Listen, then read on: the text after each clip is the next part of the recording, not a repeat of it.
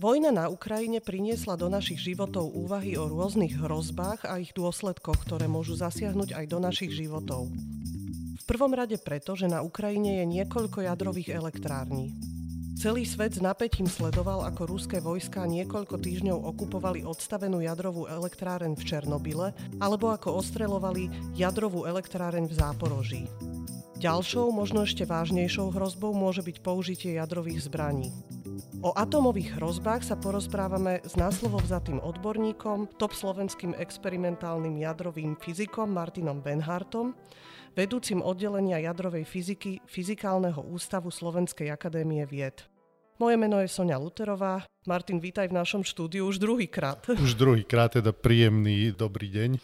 Áno, prvýkrát sme ťa teda mali na takéto naše štandardné kolečko, keď si voláme odborníkov, odborníčky, čo rozprávajú o svojej práci. Dneska je to taká špecifická téma, možno menej príjemná. Ako vnímaš vývoj udalostí v súvislosti s jadrovými hrozbami na Ukrajine? Sleduješ každodenne nové správy od kolegov z Ukrajiny alebo z nejakých medzinárodných inštitúcií, informácie? Tak áno, od samého začiatku tej ruskej invázie na Ukrajinu sledujem správy, ktoré vydáva pravidelne Medzinárodná agentúra pre atomovú energiu vo Viedni, čo je najrelevantnejší zdroj v tejto oblasti jadrovej energetiky. Na Ukrajine je niekoľko jadrových elektrární, vrátane najväčšej fungujúcej jadrovej elektrárne na území Európy v Záporoží. Mohli by vo vojnovom konflikte, alebo teda mohla by nastať situácia, ktorá by ohrozila aj našu bezpečnosť? Skôr si myslím, že tieto hrozby sú vnímané prehnane, čo sa týka jadrovej energetiky. Potenciálne samozrejme môžu byť cieľom útoku alebo cieľom vážneho útoku, pretože istým cieľom sa tá záporožská jadrová elektráreň stala, ale pri tomto útoku neboli poškodené, nazvem to životne dôležité súčasti jadrových elektrární. Tam si treba uvedomiť, že jadrová elektráreň je niečo, čo je veľmi robustné. Oni sú tak navrhované, vyplýva to z otázok bezpečnosti a už teda po 11. septembri prebehla veľmi rozsiahla diskusia o tom, že či priamy zásah lietadla môže poškodiť túto budovu alebo zničiť jadrový reaktor a odpoveď vtedy bola, že nie. Čiže voči takýmto, nazval by som bežným typom útokov, sú tie elektrárne robustné.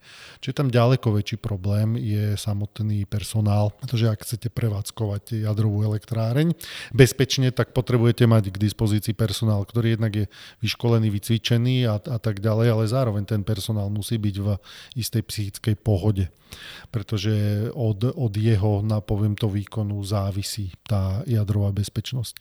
A toto je vo vojnovom konflikte samozrejme vždy problém. Samozrejme ďalší problém je, ak sa bojuje na okolí elektrárne, tak ona môže nastať situácia, že nebude pripojená na elektrickú sieť, teda v takom prípade ju samozrejme musíme odstaviť, pretože ten výkon niekam musí odísť, ale zároveň tá elektráreň potrebuje dosť veľa energie aj na svoju bezpečnú prevádzku. Ruské vojska na niekoľko týždňov obsadili odstavenú elektráreň v Černobyle. Na pár dní bola odstavená dodávka energie do komplexu a Rusi dokonca v tej kontaminovanej oblasti si kopali zákopy.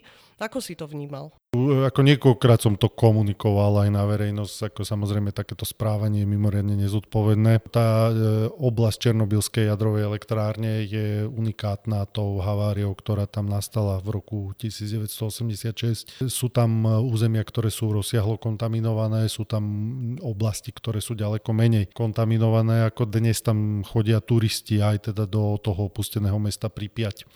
Ale zároveň sú tam miesta, kam rozhodne nie je dobre chodiť.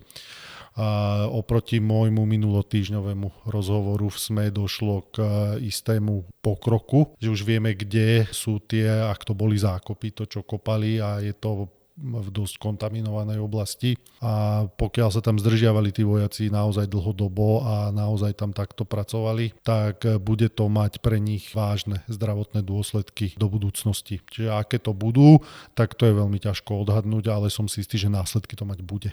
Čo je to dlhodobo v tomto prípade? Je to teda naozaj otázka týždňov? Nie, skôr rokov. Čo ostreľovanie elektrárne v Záporoží? Vlastne ako sú fungujúce elektrárne teda zabezpečené proti takýmto hrozbám a ktorá časť toho elektrárenského komplexu je najzraniteľnejšia? Najzraniteľnejším a najnebezpečnejším miestom je samotný jadrový reaktor, ale tam platí to, čo som hovoril pred chvíľou, že tak, ako je to chránené proti nárazu lietadla, tak nie som odborník na delostrelectvo napríklad a že do akej miery existujú zbranie, ktoré oni nejaké určite existujú, ktoré dokážu preraziť aj to. Ale pri takých, nazvem to bežnom delostrelectve, je veľmi ťažké poškodí ten samotný reaktor. No a potom sú tam tie ostatné bezpečnostné systémy, sú tam turbíny, sú tam tie chladiace okruhy, pretože alfou a omegou jadrovej bezpečnosti je chladenie toho reaktora a v skutočnosti problém jadrovej bezpečnosti v momente odstavenia ešte len začína.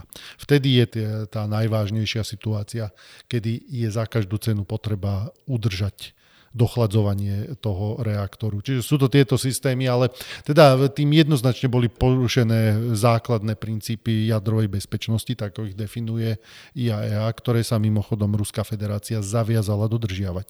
Takže tým prvým princípom jadrovej bezpečnosti je, že nesmie byť za žiadnych okolností porušená fyzická integrita jadrovej elektrárne. K tomuto došlo jednoznačne. Hoci to, čo bolo zasiahnuté, bolo nejaké také školiace stredisko, buď to na kraji, alebo dokonca priamo za plotom tej jadrovej elektrárne, neviem úplne presne, ale to nič nemení na fakte, že bola porušená fyzická integrita elektrárne.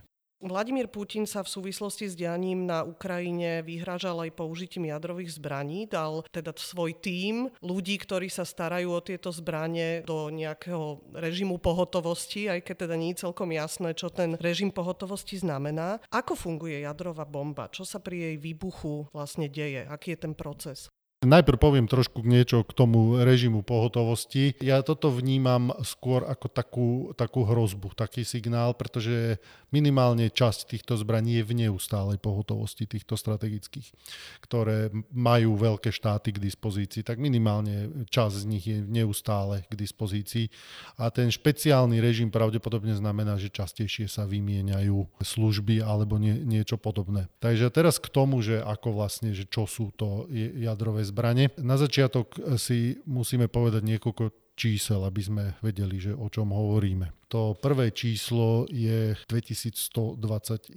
To je číslo, ktoré vyjadruje, koľko doteraz na Zemi vybuchlo jadrových bomb. 2 boli použité v boji, čiže to je Hirošima a Nagasaki. Našťastie žiadne ďalšie neboli použité bojovo. Teraz asi toto, čo poviem, bude znieť veľmi zvláštne a prekvapujúco. Necelých 200 bolo použitých na mierové účely tieto výbuchy, čiže existuje aj mierové využitie jadrových výbuchov a ten zvyšok to boli skúšky jadrových zbraní, ktoré prebehli jednak v atmosfére, jednak pod zemou a pod vodou. Teraz ďalšia dôležitá informácia je zoznam štátov, ktoré disponujú, takže je to samozrejme Spojené štáty americké, Ruská federácia. Ďalej v Európe je to Veľká Británia a Francúzsko, ktoré majú svoje vlastné zbrane. Ďalej je to Pakistan a India, Severná Kórea a Izrael sa nikdy nevyjadril, či vlastní alebo nevlastní. Takže tam oficiálne nevieme, či vlastní alebo nie. Sú tu ďalšie 3 štáty, ktoré vlastnili jadrové zbranie a vzdali sa ich. A to je Ukrajina, to je Bielorusko a to je Južná Afrika. Kdežto v prípade Ukrajiny a Bieloruska zdedili tieto zbranie po Sovietskom zväze. Južná Afrika vyvinula svoje vlastné, ale zlikvidovala ich a vzdala sa ďalšieho vývoja a výroby jadrových zbraní. Je jediný štát takéhoto druhu. Teraz ďalšie dôležitá informácia je tá kilotona. Čo je to kilotona? TNT. To je ekvivalent, ktorý udáva nejakú tú energiu, ktorá sa uvoľní pri výbuchu jadrovej zbrane v rôznych formách. No a kilotona, to je vlastne 1000 tón trinitrotoluénu, takže aby sme získali predstavu. Bomba, ktorá zničila Hirošimu, mala 15 kilotón. Bomba, ktorá zničila Nagasaki, mala 22 kilotón. Najväčší jadrový výbuch, ku ktorému došlo v roku 1961 na Novej Zemi, mal okolo 50 megatón, čiže 50 miliónov tón TNT. A aby sme mali predstavu ešte, tak celá druhá svetová vojna, vrátane Hirošimy, Nagasaki, náletu na Drážďany, bitky pri Kursku, bitky pri Stalingrade a všetkých ďalších, predstavuje okolo 3 megatón za celú druhú svetovú vojnu. 3 megatóny. Čiže tá bomba Cár, ktorá vybuchla nad Novou Zemou, uvoľnila 17 krát viac energie ako všetky výbušniny počas druhej svetovej vojny. To sú rámce, v ktorých sa pohybujeme. No a teraz aké typy existujú tých jadrových zbraní? Je ich niekoľko typov, v zásade všetky v nejakej podobe využívajú štiepenie jadra ako ten primárny zdroj energie. A to štiepenie je to ten istý proces, ktorý sa využíva napríklad v jaslovských Bouniciach alebo všeobecne v jadrových elektrárniach, akurát, že sa realizuje nie kontrolovane, ale jednoducho výbuchom. A tých dizajnov, ako to urobiť, existuje niekoľko, tie dva základné sú častokrát to možno nájsť v rôznych knihách, že vlastne dve polgule, alebo oni sú vlastne také valce toho uránu sa spoja, čiže je to normálne ako hlaveň kanónu, do ktorej klasická výbušnina vstrelí tú druhú a tým vznikne tzv. Nadkritické množstvo a keď je do štiepného materiálu nadkritické množstvo, niekde on vybuchne sám od seba.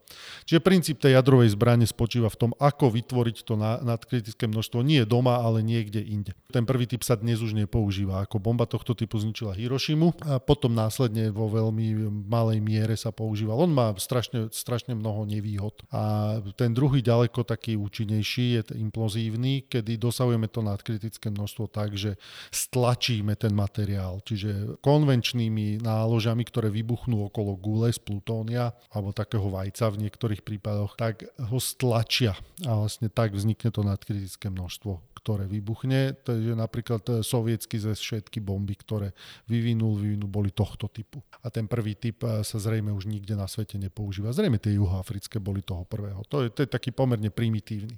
No a teraz môžeme postupovať ďalej, že čo urobíme ďalej s tou energiou, ktorú už máme. Keď s ňou neurobíme nič, tak v podstate to sú bomby na úrovni tej Hirošimy, Nagasaki, možno, že trošku väčšie. Ale majú svoj horný limit, ako to sa nedá sa urobiť ľubovoľne veľká. Ale už keď tam máme tú energiu, máme tam veľa neutrónov, tak čo môžeme urobiť, že do stredu tejto gule vstrekneme tesne pred výbuchom trošku deutéria a trícia. To sú izotopy vodíka, ktoré pri tej energii, ktoré tam je, sa začnú zlučovať. Čiže to je tá jadrová fúzia, o ktorej sa veľa hovorí ako o reaktoroch v poslednej dobe. Tak v tomto type bomby táto reakcia neslúži ako zdroj energie, lebo je toho tam málo, ale výsledkom sú ďalšie neutróny, takže tie pomáhajú štiepiť ešte viac ten urán. Prvne sa to celé, alebo to plutónium, ktoré sa štiepi, čiže takéto sa hovorí boosted nukleár bomba ako zosilnená. Čiže ono zosilní ten primárny štiepný výbuch. No a potom ďalej, čo môžeme urobiť, je, že tam pridáme deuterid lítny a to lítium a deutérium, na ňom prebieha potom fúzia. No a to sú tie, ktorým sa hovorí vodíkové bomby. Tá prvá bol americký experiment Ivy a úplne prvá vodíková bomba Ivy Mike, tá ešte využívala nie deuterid lítny, ale kvapalné deutérium, čo je veľmi komplikované a to bola v podstate, to nebola bomba v pravom slova zmysle, to vybuchla celá fabrika na atole. To naozaj bolo tak obrovské zariadenie, to bola len v podstate experiment, že či je vôbec možné toto zrealizovať a tá prvá bomba v rámci experimentu Castle, čo bomba Castle Bravo, ktorá mala 15 megatón, čiže 5 druhých svetových vojen tam vybuchlo. Čo bolo zaujímavé, vybuchla asi 3-krát silnejšie, než bolo spočítané v tej dobe. Je tam jedna zrada. V rámci toho jeden efekt, ktorý tí fyzici zanedbali a on nie je zanedbateľný. Takže potom, čo ešte môžeme urobiť, je keď už nám prebehne tá fúzia, chceme ešte zvýšiť, tak to celé obložíme uránom a tie, ktoré lietajú von, tie neutróny, ešte nám začnú štiepiť znova ďalší urán a tam získame obrovské množstvo energie navyše, ale zároveň vyvoláme veľmi silné zamorenie. Pokiaľ tam nepoužijeme, tak tá vodíková bomba je, čo sa týka dlhodobého zamerania, relatívne čistá. Tam tie izotopy, ktoré vzniknú, pochádzajú len z toho spúšťača, z tej primárnej štiepnej bomby. Lebo tá, možno si to predstaviť, že ona vybuchne a vytvorí podmienky na to, aby sa mohli tie fúzne reakcie zapáliť. To bol aj prípad tej cár bomby, kde nebol ten tretí stupeň, ten uránový. A ten dôvod bol taký, že jednak mal Sakharov už informácie z toho experimentu Castle, že búcha to oveľa silnejšie, A teda on sa bál, že keď to tam dá, tak to buchne tak silno, že už naruší zemskú kôru. To bola prvá vec. A druhá vec bola snaha vyhnúť sa tomu dlhému zamoreniu, aby oni mohli priamo skúmať tie účinky. A skutočne teda pomerne nedávno bol otajnený dokument, ktorý sovietská strana vtedy natočila počas toho. A skutočne sa tam hovorí o tom, že po snáď pol hodine po tom výbuchu bolo možné tam prísť a merať radiáciu na tom mieste, ktorá bola takmer nulová.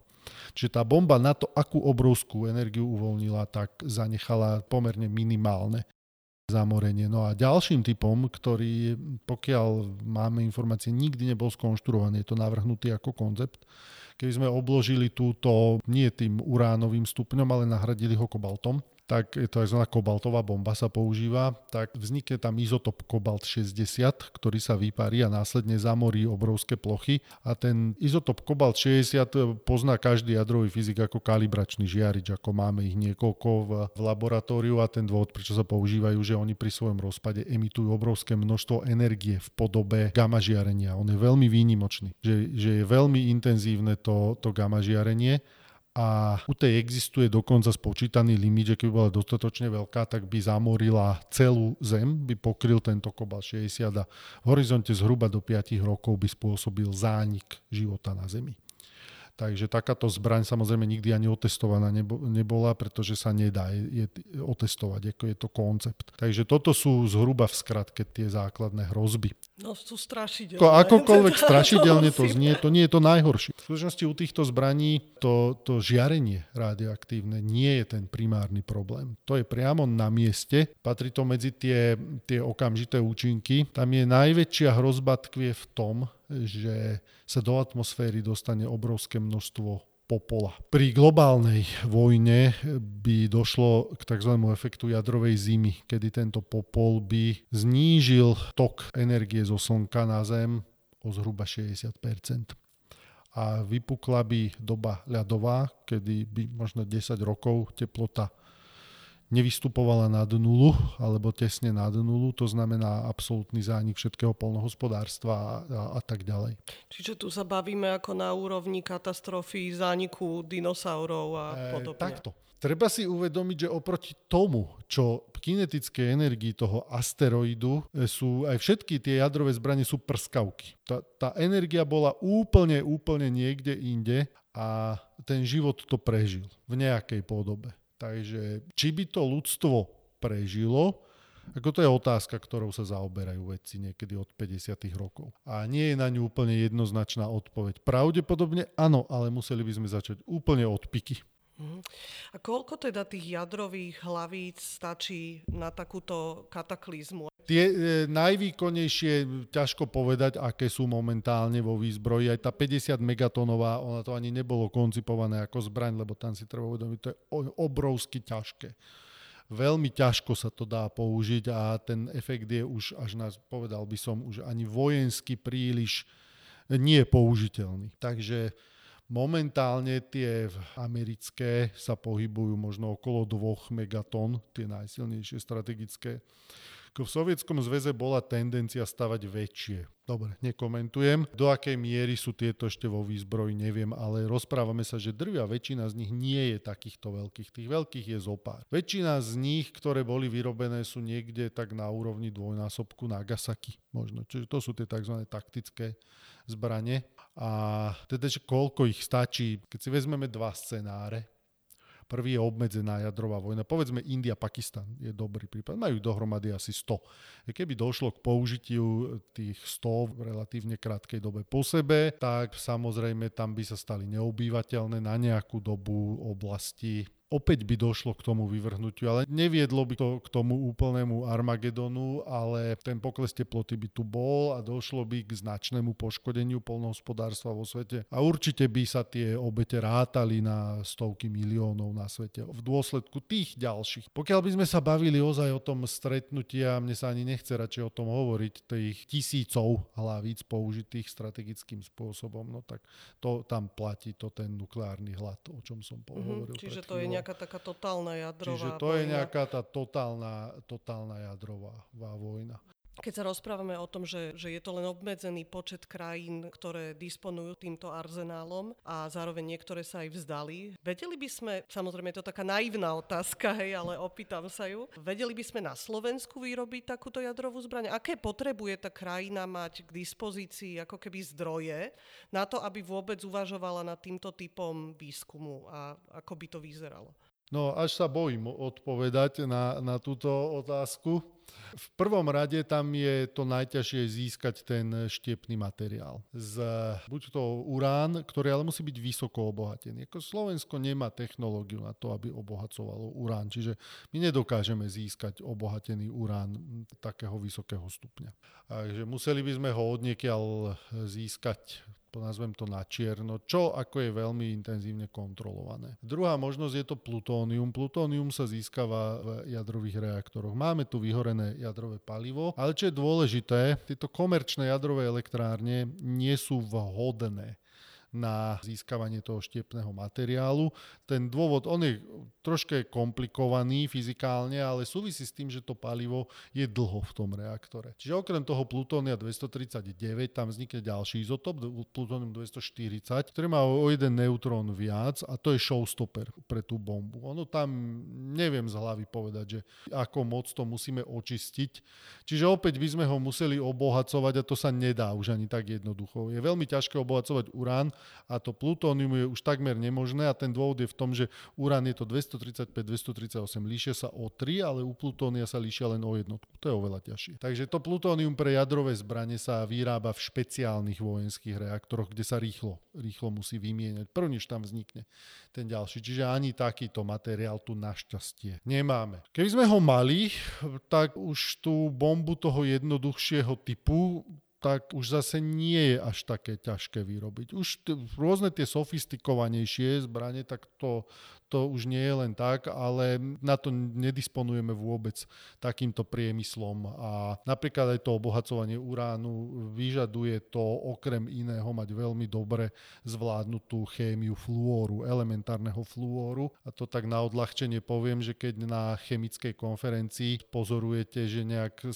to nezaujíma príliš tých účastníkov, tak stačí zaradiť vetu, že a rozmýšľame, že by sme začali pracovať s plynným fluórom. Garantujem, že chemici sa okamžite preberú. To je vôbec najnebezpečnejší chemický prvok a to je len pomerne málo ľudí na svete s tým dokáže pracovať a toto tento priemysel vyžaduje aj skúsenosti s takýmto niečím. Čiže okrem tej jadrovej fyziky tam je aj treba špičkovú chémiu a nie je to len tak, ako spustiť našťastie. Našťastie je to takto, ako hovorím, že nie je to úplne jednoduché urobiť. A preto to len pomerne málo krajín má a podľa mňa čím menej krajín to bude mať, tým lepšie a teda pre mňa sú strašne nepriateľné tie výroky zo strany Ruskej federácie. Môj názor je taký, že vrcholový politik v štáte, ktorý disponuje jadrovými zbraňami, má právo vôbec o nich hovoriť na verejnosti v jednom jedinom prípade, a to je v prípade, keď oznamuje svetu, že rozhodli sme sa, že to všetko zlikvidujeme. V žiadnom inom prípade nemá najmenšie právo čo i len vysloviť takúto hrozbu. Predstavme si, že by sme sa dozvedeli, že takýto výbuch nastal niekde, povedzme na Ukrajine.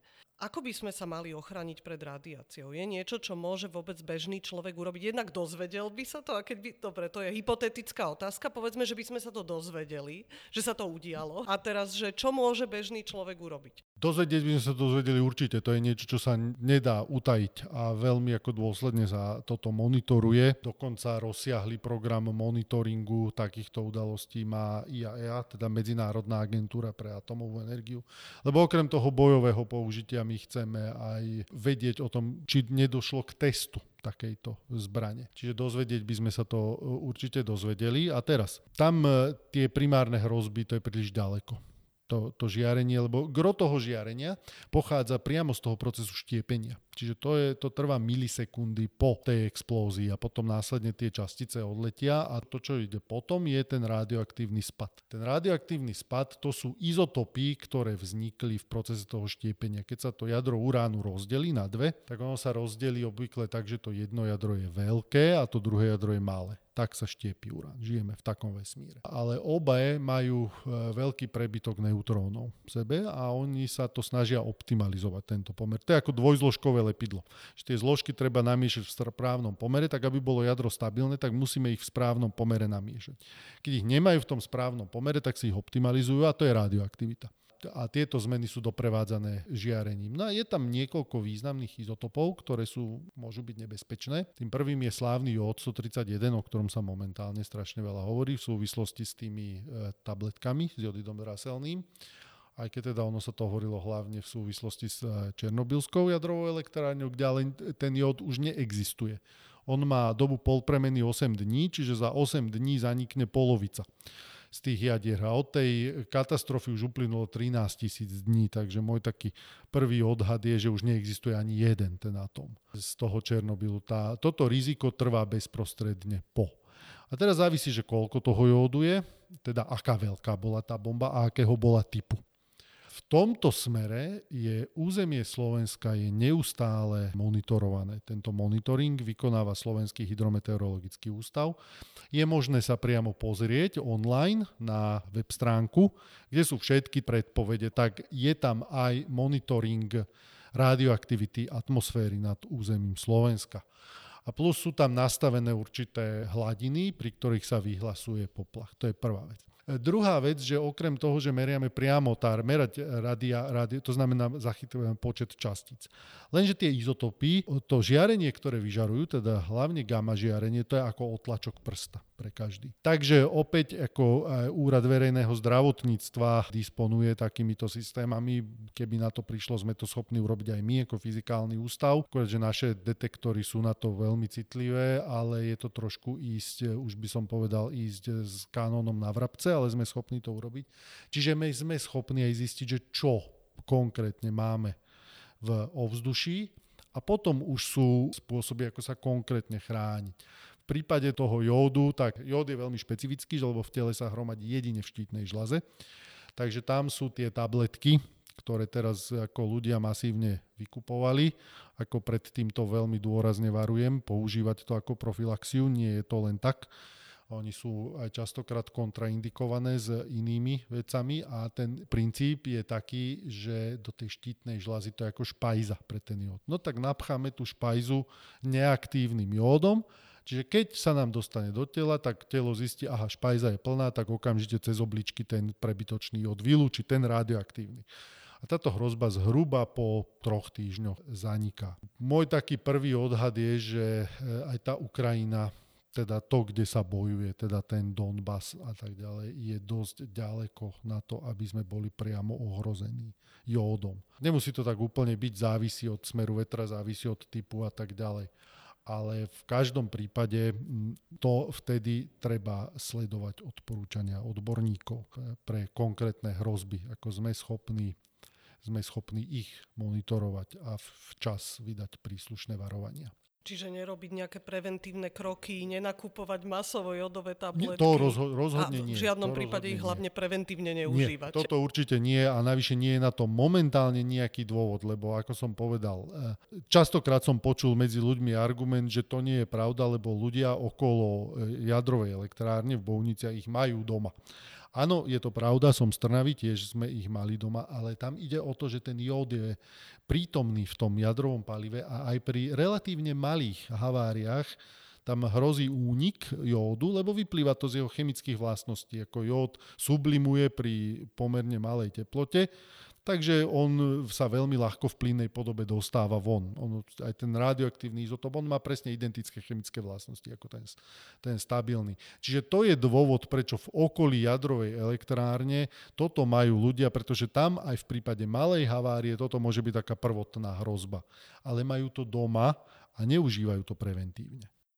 A teraz predstavme si opäť hypotetická otázka, že tá zasiahnutá oblasť, že by sme boli jej súčasťou, že by to bolo bližšie pri nás, povedzme ten výbuch. Povedzme, že by sa nám podarilo ukryť v tom atomovom kryte, je istá sieť na Slovensku, aj keď obmedzená, hej, ale povedzme, že by sa nám to podarilo. Tak ako dlho po výbuchu vlastne tej bomby by tí ľudia nemali vychádzať z toho krytu? Jak si to má človek predstaviť, že by to vyzeralo? Ja si to nechcem predstavovať a neviem úplne jednoznačne odpovedať na tieto otázky, ako to je tak šialená predstava. Pravdu povediac, ja som žil v tom, že všetky tieto chúťky, to nazvem jadrové, že to ostalo v 20. storočí. Že sme dospeli už tak ďaleko, že vieme, že toto je niečo, čo nechceme. A teda osobne mám v pomerne živej pamäti, kedy vtedajší prezident Spojených štátov Obama a vtedajší prezident Ruskej federácie Medvedev podpísali dohodu. V podstate vtedy končili tie platnosť tých dohod, ktoré ešte kedysi Ronald Reagan s Michailom Gorbačovom podpísali. A podpísali, že bude sa pokračovať v tomto, že vzájomná kontrola, budú sa obmedzovať počty tých zbraní. A prešlo možno 10 rokov vtedy. A ten istý Medvedev zrazu hovorí o použití tých jadrových zbraní úplne otvorene a tie hrozby zo strany predstaviteľov Ruskej federácie ako treba brať veľmi vážne. Ako ja verím tomu, že k tomu nakoniec nedôjde, alebo chcem veriť k tomu, že k tomu nedôjde, ale ako vrcholový politik toto nesmie. Ako sa ty sám vyrovnávaš alebo ako pristupuješ k tomuto? Vzhľadom na to, že vlastne ty si uvedomuješ tie možné hrozby a ako tie súvislosti, že o čom sa tam vlastne rozpráva, hej? Nevnímaš len tú prvú rovinu, že jadrová bomba, ale vieš aj to B, C, D. Čo, aké môžu byť tie scenáre? Máš deti, máš rodinu, si veľmi rodinne založený človek. Ako sa vyrovnávaš ako keby s týmito informáciami v svojej hlave? Ako k tomu pristupuješ teraz? Na odľahčenie poviem najprv jednu vec. Keď začala pandémia a zrazu bolo vidno našich virológov, ktorí strašne veľa vykonávali v tomto smere, informovali verejnosť pred hrozbami, tak vtedy som tak povedal, že to je dobre, že ich tu máme, a je to ale je dobre, že sú to virológovia, ktorí sa vyjadrujú v tomto smere, pretože keby som sa musel ja vyjadrovať o možných rizikách, tak to by bolo oveľa horšie. Prešli 2 roky a zrazu to tu máme. Takže v momente, keď k tomu došlo, k tej prvej hrozbe, otvorenej zo strany Vladimíra Putina, teda to bolo to uvedenie do pohotovosti týchto jednotiek, ja som bol na dovolenke. Ja som o ničom nevedel, mne zrazu zazvonil telefón a tam bola novinárka a ona mi to povedala, že k tomuto došlo a že čo treba robiť, čo majú ľudia robiť, a ja som jej na to povedal, že nič. Že keď k tomu dôjde, tak už nič potom, že uvedomte si, že to sú zbrane posledného súdu. Tam použil tento výraz. A ona to aj uverejnila vraj v tejto podobe, lebo niekto mi to hovoril. No a ja som viac menej týždeň žil vyslovene v strese, keď som sa pozeral na oblohu, že teda či neuvidím nejakú tú raketu už letieť, a ten dôvod je hlavne ako, že mám tie deti, ako si povedala, a to je na tomto najťažšie, že zrazu vidieť tie deti a vedieť, že čo im hrozí. A presne viem, že čo im hrozí, ako to sú veci, o ktorých som nehovoril a zatiaľ nemám odvahu vôbec hovoriť o tých konkrétnych účinkoch, ktoré to má. A čo vieme z Hirošimy a čo vieme z Nagasaki, to sú v podstate jedný z mála zo zdrojov dát, ktoré máme v tejto oblasti, tak ako trvalo mi dosť dlhú dobu, než som sa s týmto dokázal vyrovnať. A teda prečo vôbec som inicioval, že vznikol tento rozhovor, je to, že zachytil som na sociálnych sieťach, že tu máme značnú časť spoločnosti, ja si netrúfam odhadnúť, aká je veľká, ktorá žije v tom myslení, že tie jadrové zbranie to sú niečo, s čím tam zničia niekoho, toho zlého, a my si tu budeme žiť ďalej ako... A druhá vec je, ako sa dokonca tešia z toho, že tí Rusi to majú a aké super zbranie majú. Teda zrejme, ja už neviem, kto toho videl, som takého pána, tak vyznačoval sa tým, že tak slabikoval. Nepamätám si, ako sa volá. A tak ten sa rozplýval na jednom z tých protestov, že aké majú Rusi úžasné zbranie. A zrejme narážal na tých 6 nových strategických zbraní, ktoré Vladimír Putin predstavil svetu 1. marca 2018 na tlačovej konferencii. Ono tam je taká zaujímavosť. Značná časť týchto zbraní vôbec neexistuje ešte. Existujú len v podobe konceptov. A niektoré existujú, teraz ten hypersonický systém Avangard, to nie je nič iné ako sofistikovanejší nosič týchto jadrových hlavíc. Čiže na konci dňa to môže len ten Armagedon spôsobiť, na čo ale tie rakety už dávno existujú. Toto je len sofistikovanejší spôsob, ako to dopraviť na cieľ. Ale aj tie, ktoré už existovali, to dokážu. Ako tie protiraketové obrany nebudú účinné proti tisícom týchto hlavíc. Dokážu zničiť časť z nich, ale všetky určite nie. Takže a to je to, čo by si mali všetci uvedomiť, aj tí, ktorí to hovoria, vrátane toho slabikujúceho pána, že keby k tomu došlo, tak nebude ani on, ani ja, ani naše deti, ani pes u susedov.